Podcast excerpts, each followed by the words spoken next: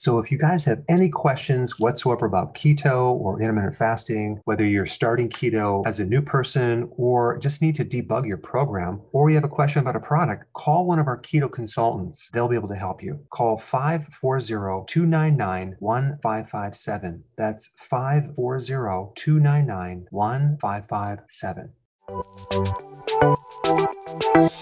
Welcome to the Dr. Berg's Healthy Keto and Intermittent Fasting Podcast, where Dr. Berg takes you on the journey for the truth about getting healthy and losing healthy weight.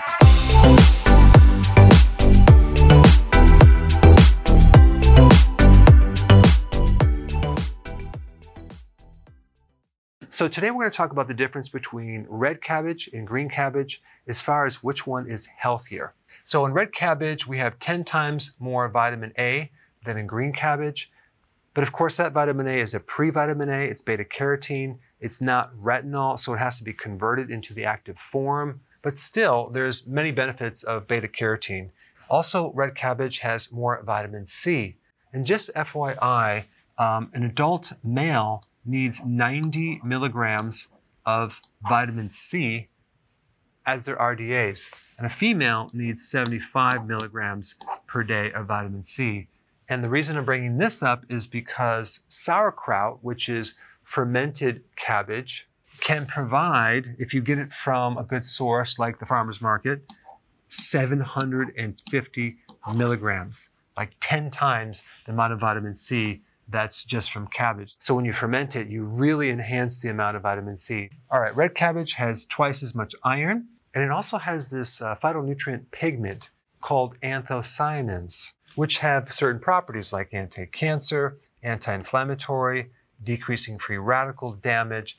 It's a really powerful antioxidant.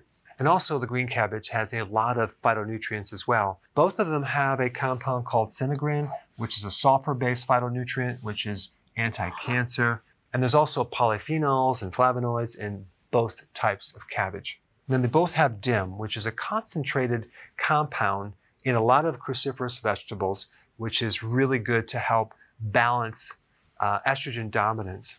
But I would say one of the biggest benefits of cabbage, if you look at various conditions, it would be for ulcers and gastritis. And you can do the juice of a cabbage, which really works well, or uh, sauerkraut if it doesn't irritate the ulcer, or coleslaw. That will give the person a tremendous amount of benefit because there are certain compounds that actually help soothe and heal the gut. Also, cabbage is good for blood sugars, and like I just said, it's good to balance estrogen. So, in summary, both of these are pretty close. This one just has a little bit more nutrients, but I would recommend consuming both because this one has a little more vitamin K too.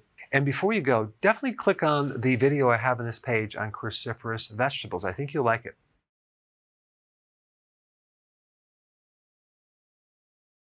Hey guys, I just want to let you know I have my new keto course just came out. It's a mini course. It covers all the basics and how to do it correctly. You can get through this in probably 20 minutes at the very most. So if you're interested, click the link below and get signed up now.